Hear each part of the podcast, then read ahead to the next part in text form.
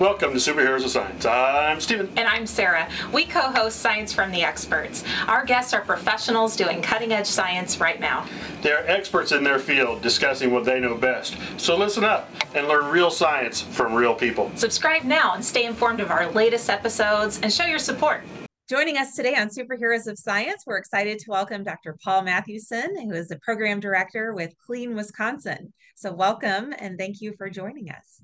All right. Good morning. Happy to be here. Yeah. Oh, we appreciate it. Now, it's we were talking a minute ago. You you kind of started explaining a little bit to us, which is kind of nice, so we know uh, exactly what clean Wisconsin means. Yeah. Because uh, it's uh, I tell my kids to clean their rooms, but it's not quite the same. That's a slightly bigger task we have here. Yeah. so, what all uh, is the Clean Wisconsin? Yeah. Is it an initiative or is it a program? Yep. So Clean Wisconsin, we're a, um, a nonprofit based in uh, Madison, Wisconsin. Uh, we advocate for clean air, clean water, and protection of our natural heritage here in Wisconsin. And so we work on a wide variety of issues. We were for, founded on Earth Day in 1970, and so we've been at it for 50 years, over 50 years at this point. And so, um, yeah, we you know working on clean air, clean water, resilient communities, um, all sorts of stuff in Wisconsin. Very nice. Awesome. Yeah. Now, the reason we connected with you is we I had seen an article, one of the articles I was reading about solar farms, and uh, it just so happens as I I ride my bike over to my buddy's house, then we go bike riding uh, uh, with uh, bicycles, and uh, I pass a, a whole area this last summer where they're constructing new solar farms, and so I'm like selfishly because everything's all about me. Um, I wanted to know more about it.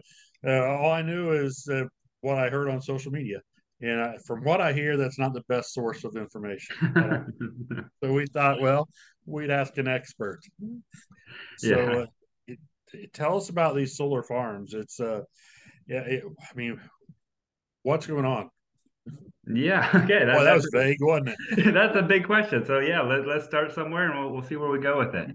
Uh, so, um, you know, from our perspective, climate change is one of the biggest challenges facing us, both environmentally and from a public health perspective, uh, facing both Wisconsin, the United States, and the world. And so, to avoid the worst impacts of climate change, we really need to be reducing our carbon emissions. And the energy sector is one of those major contributors to carbon emissions.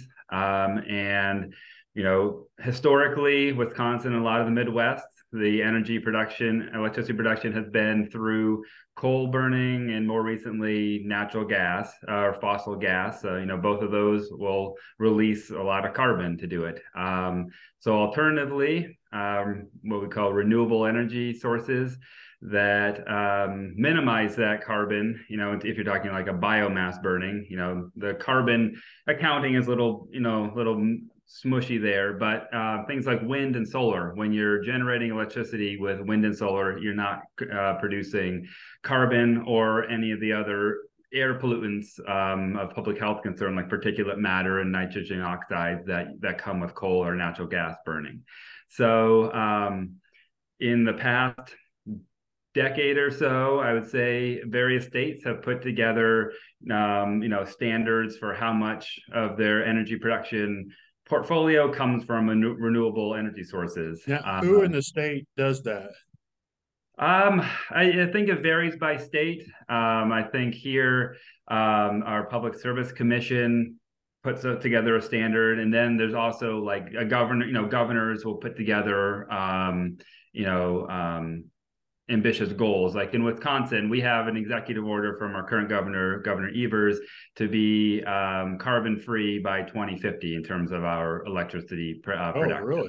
So, you know, various states have goals. Um, and so, particularly in the Midwest in the past, um, you know 10 or so years has really been an explosion and it's getting faster and faster as the price of these renewables has gone down. Of solar you know particularly in wisconsin we've been mostly seeing solar but you know uh, wind as well. You'll see that in states like iowa and dakotas and, and uh, minnesota where the you know a little more wind resources there. So that's really um yeah it's it's uh, yeah, I think a lot of people, as they do their bike rides, are going to see more and more of this around. Um, I just saw a story this morning from um, from Bloomberg saying that projections are that Indiana will have the fifth most um, new solar um, production by 2027 in the country. Um, oh, really? Ohio third, Wisconsin ninth. So you know the thing about Wisconsin, about, about the Midwest is we got land. You need land for it we've got flat land, which you need. Um, so you know we've got the resources there. But then, as I'm sure we're going to get into, that tension between you know best uses of land and protecting agriculture. And, and so that brings up something that I read in the article. It kind of piqued my attention, and uh, it's because it's like when I used to ride by these two years ago, these fields, there were crops. Yeah. And now all of a sudden they're going, they're constructing these huge solar farms, and so uh, is that going to hurt crop production in some way? Yeah, and so that's um, so we advocate for responsible development of this. You know, we don't want to put down willy nilly, um, just wherever it goes. You know, ideally we would site them where we can minimize the impact on um, on agriculture. And so one of the pushbacks that we hear in Wisconsin is this is going to take prime farmland, too much prime farmland, our production and hurt our food production. And so the impetus from the article you're referring to was we just wanted to kind of push back on that a little bit because in Wisconsin, we're already using over a million acres of farmland to grow corn to produce ethanol. So that's just another way of producing energy.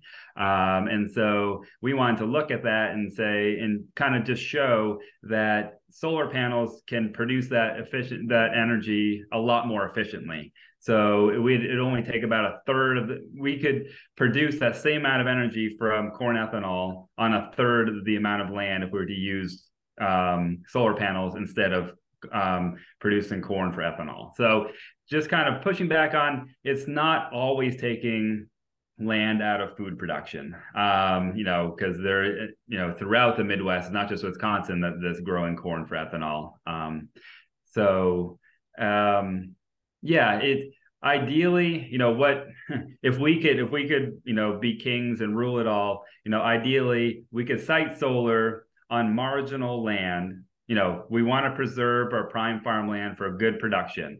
So if we can we can site it on marginal farmland that's not super productive that's not great for growing uh, crops if we can site it on you know i can get into this later on you know some of these environmental co-benefits that we can see from solar um, you know we can improve you know on farmland where that's disproportionately impacting water quality. If we can replace that with solar farms you know that would be a benefit. Um, and so this this report was just a you know one thing we're trying to get out there just to push back on those concerns and also just kind of illustrate more and you know get out there more some of these environmental co-benefits that we can see from uh, replacing some farmland, not all, um, but some with solar farms. And just another point that we trying to highlight um, is that in Wisconsin, to meet our carbon-free goals, the amount of solar we'll need, the footprint is less than 3% of our current agricultural land.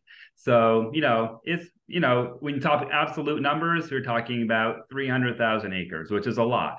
But when you put it in the context of the overall state, um, you know, it's it's, le- it's less it's less than three percent, and like I said, we're already using well more than that um, to produce corn for ethanol. Well, it sounds. I mean, with the you're talking about being a lot more efficient. Yeah. Um, it the solar panels must be a little better than they used to be. Uh, yeah, 20 years ago. Yeah, yeah, they've in the past. Uh, even I just saw a study uh, recently. In the past ten years, their efficiency has improved by twenty five percent, uh, twenty five to thirty percent. So, um, you know, that's just going to continue. I'm sure there there is a limit to how fast it can go, but yeah, they've become a lot more efficient and a lot lot uh, lot cheaper as well. You had mentioned too um, that it, replacing like where you might be growing corn for ethanol, but then instead placing the solar panels there that you get three times the amount of energy or, or something like that as versus if you were growing the ethanol. Um, and then you would also mention, you know, some improvements to water quality. Are there specific studies that they've been able to see where, um, you know, the, the impact with having these solar panels there is making that ground healthier, not having all the the inputs that are going into the ground to grow the corn? Yeah, so um, unfortunately, there haven't been th- that I'm aware of any actual field studies kind of empirically showing it. Uh, I think a lot of that is because utility scale solar is fairly new, and so we haven't had the time to, you know, have the vegetation develop, you know, have the sites come to a mature enough position where we can actually evaluate it. But there have been studies out there just kind of theoretically looking at it. Um, and so our what we want to do now that there are some facilities in Wisconsin that are um, have been on online for a couple years now. Um, we'd like to, you know, look around see is there an opportunity to actually, you know, ground truth these kind of um, potential benefits. Yeah, it seems like a, a lot of the pushback comes from local politics is it more of a local politic that that is uh, the issue when installing or trying to install these these fields of solar panels than other things? Yeah, um, you know, to be honest, I've been focused. You know, my role, luckily, is on the science of it and the kind of the environmental side of it, and so. Um, you know understanding the dynamics i you know i can't really speak to that um i'm yeah, I you know I definitely understand how you know visually, as you mentioned, you know biking by instead of biking by a green cornfield, it'll be a you know it'll be a solar facility. Um, you know, and I I don't know where it's you know where the relative you know pushback is coming. You know, is it a local politician thing? Is it neighbors? You know, where where is it coming from exactly? You know, that's uh that's a can of worms that you know. Luckily, you know I you know, I contribute, you know, hopefully to, um, you know, as you mentioned before about, you know, um, a lot of people getting their news from social media and stuff, and there's a lot of misconceptions out there that hopefully that we can kind of push back on. Like, you know, you'll see stuff about solar panels leaking toxic metals, and you know that's just not not the case. They're they're designed to withstand hurricane strength storms, and so when they're in production, they're not um, going to be you know leaking chemicals um, out of out of the panels. Um, in, in, in less in in most circumstances obviously there can be natural disasters and you know that's a different story but on day-to-day basis. And so what we try to do from my perspective as a science you know as a science program director is to provide the science to help understand you know these benefits and how it provides from our perspective a net positive benefit to um, from environmental perspective when you can replace some of these um, row crop agriculture and you know kind of explain and kind of put out there you know the downsides of a cornfield. You know it's it looks great but there are definite downsides that tangibly impact the environment and public health. And so you can you can address some of those with this replacement. Looking at the energy that's produced is is would typically the energy coming from a solar panel does it go right back to kind of that area where the solar panel is being collected or is how how does that how does that energy distribution work? Yeah so once once once those electrons get on the grid they can go all over. So uh, yeah um, these utility scale ones they are you know they're plugged into the grid and so they will be distributed throughout the region. Um, and so, um, you know, when you have the distributed generation, you know, the smaller facility, you know, the smaller things like on a rooftop, those ones will stay local. You know, those ones are going to be staying local. Um, well, huh, sometimes they are. That's a tough question because again, you know, it depends on how it's set up. Um, sometimes it goes directly there, you know, you know, goes, you know, they'll have a battery set up and keep it there. Sometimes it's just, you know, plugged into the grid. Um, so it, it all depends how it, how it gets set up. But generally, I wouldn't say, it, you know, especially with these utility scale ones, that it's local, that the energy is local, stays local. It, you know, once it gets on the grid, it's distributed throughout. I see. Mm-hmm. So are these like uh, private companies that's being contracted to do these things? Who who's putting these things in? yeah, so um, the the energy utilities, um, I think they end up running them. You know, in here in Wisconsin, we've got a handful of utilities that um, distribute their who are authorized to distribute um, energy, um, but it is private companies who come in and actually, you know, work with landowners to um, arrange the leases for the land and put it in uh, put in the installation but then then once it's up and running it's you know it's under the umbrella of the utility um, here in wisconsin or in other states i assume it's similar in other states Okay, okay, that makes sense. Yeah. Now it's uh, are there benefits to doing like a smaller scale type solar panels? Like if I wanted to put them on, uh, I, I use I just don't see as many on roofs as you used to. Yeah. You, it seems like I used to see more roof arrays years ago than we do now. Are there drawbacks or benefits to, or are they? I'm not seeing them on the roof because they're somewhere else.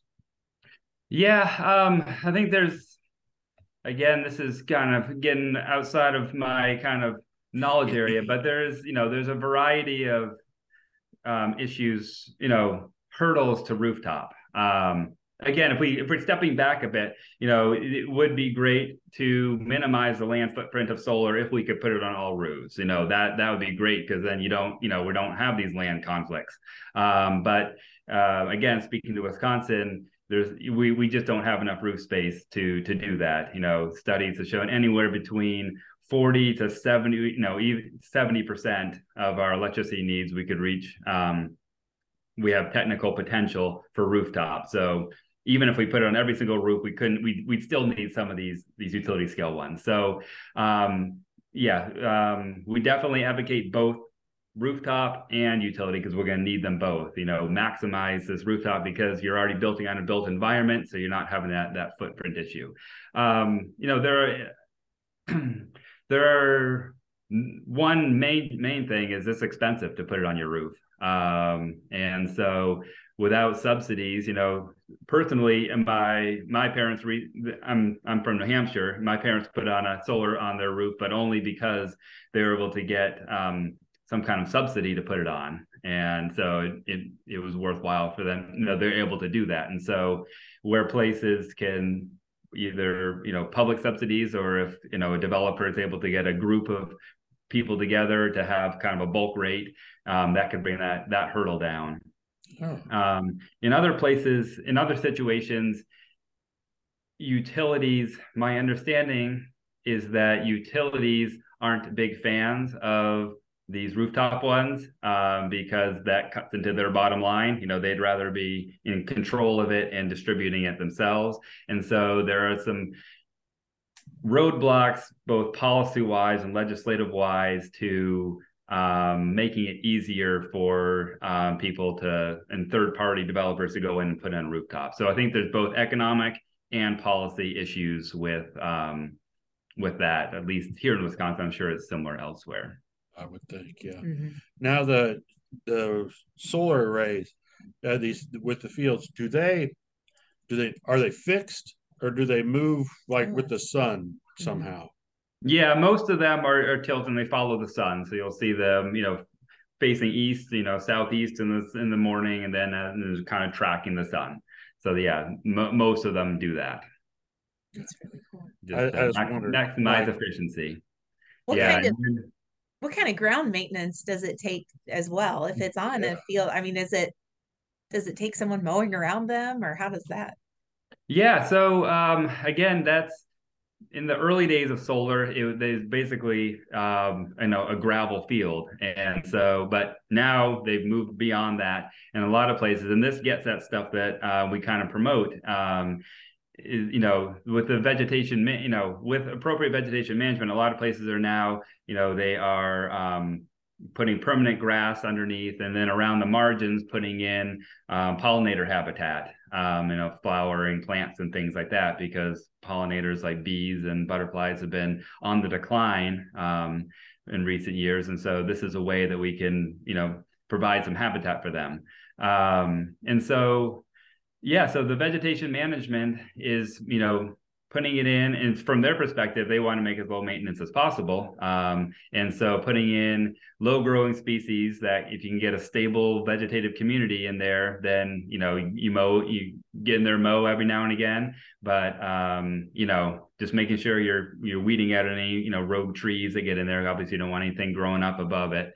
Um, and then in some places, they've actually gotten real creative and kind of partnered with local sheep farms to have the, the livestock graze around. And so you've kind of marry you know have a marriage of agriculture and um, you know energy production called the agrivoltaics and so you know the the sheep you know uh, can graze there and then the, the utility company doesn't need to pay for that maintenance. And so it's kind of a win-win when you can have that kind of set up that's awesome. Yeah, that's cool. That's a really you Yeah. said agrovoltaics. Agrovoltaics, and yeah, they they tried it with goats too, but goats are a little more curious and a little more adventurous, and they they jump up on the panels with their Yeah, I hooves. was, uh, I I've seen goats goats jump. Yeah. yeah, and they'll, they'll they're, they're a little more indiscriminate and they'll chew the wires. Sheep are sheep are more suited for it. Um, so um, that's the- you know, and there's also um, examples of particularly you know not necessarily in the Midwest because we're lucky we got enough water and you know we're fairly humid, but out west. Um, underneath the, the solar panels it you know it maintains more moisture and so it actually creates a better environment in some situations to grow low growing crops like tomatoes and other vegetables and so out west agrivoltaics also includes growing you know food crops underneath the panels where it creates a better microclimate Oh, Wow. well, that's that's creative. That is, yeah. It's creative. I like that.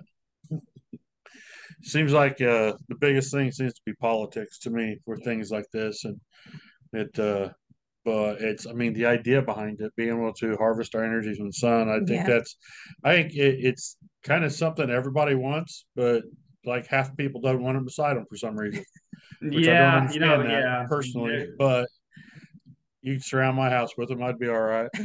yeah and again i think if we can i know highlight you know again push push them to be doing it you know push the utilities to be doing it in, in an environmental responsible manner and i think you know hopefully you we can make them you know be attractive you know not just these industrial wastelands. And so like when you can have the perimeters and we can have a you know a, full grassland underneath and a perimeter of um, you know pollinator habitat you know i think maybe some of these concerns about it just being an industrial you know facility could be allayed a little bit Yeah, I think that would be really neat. Yeah. What's another myth? I, I was getting ready to let you go, but it's a, I like the fact that you you talked about.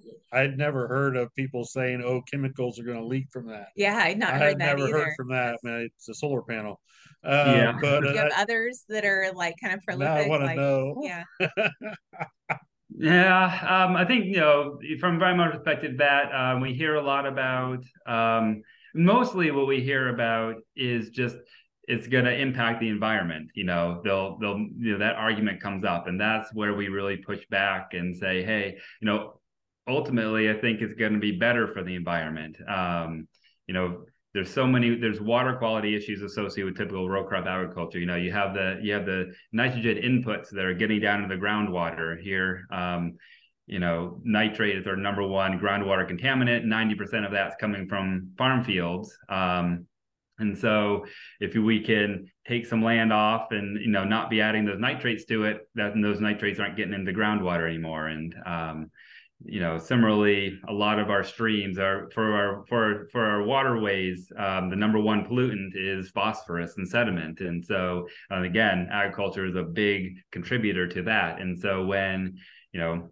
when the, the land is disturbed when it's bare for portions of the year that gives it opportunities to uh, to run off. But when you have a solar farm with a permanent you know a perennial vegetation underneath it that's going to hold the soil it doesn't require those inputs um, and from our calculations and other calculations that we've seen that it's going to reduce sediment and uh, phosphorus runoff by 70 to 90 percent. And so you're getting these big reductions in the amount of water pollution coming off of the, this footprint that was formerly agricultural uh, um, formerly agricultural land and the other thing that we try to emphasize too is that we're losing lots of farmland every year to um, exurban sprawl. So, you know, to development. And once that farmland is converted to a shopping mall or to houses, it's done forever. You know, it's not going back. But with a solar farm, you can take up the stakes. And after the 40 year, 30, 40 year lease, you can go back to you know, if you want, you can go back to farming that land and, and growing crops on it. And likely the soil will be healthier and more productive when it's had that opportunity to rest, build soil, build organic matter in those 40 years. And so it's, you know, the pipe dream is that we get fusion in you know in 30 years and you know that is you know super that's a very condensed form of energy. And so then in the meantime we've done the solar we can take it up and then convert that back into whatever land use you know we deem politically palatable um, and so, you know, I think just the main thing is we need to be moving fast away from this fossil fuel burning um, in order to avoid the worst impacts of climate change. Solar is not perfect, but it's got a lot of benefits over what we have. And I think there there can be a reasonable balance of land use um, in terms of still keeping our best farmland in production while still um, having this um, renewable energy source. Very good. That's very well said. Yeah. That's it was. Yeah. I got nothing after that. I don't either. Yeah, Yeah. Thank you so Yeah. much for enlightening us and describing some of the issues here with the solar panel. Thank you for listening to this episode of Science from the Experts from Purdue University Superheroes of Science. If you like this episode, subscribe, give us a positive view, and share the love. Boiler up! Hammer down.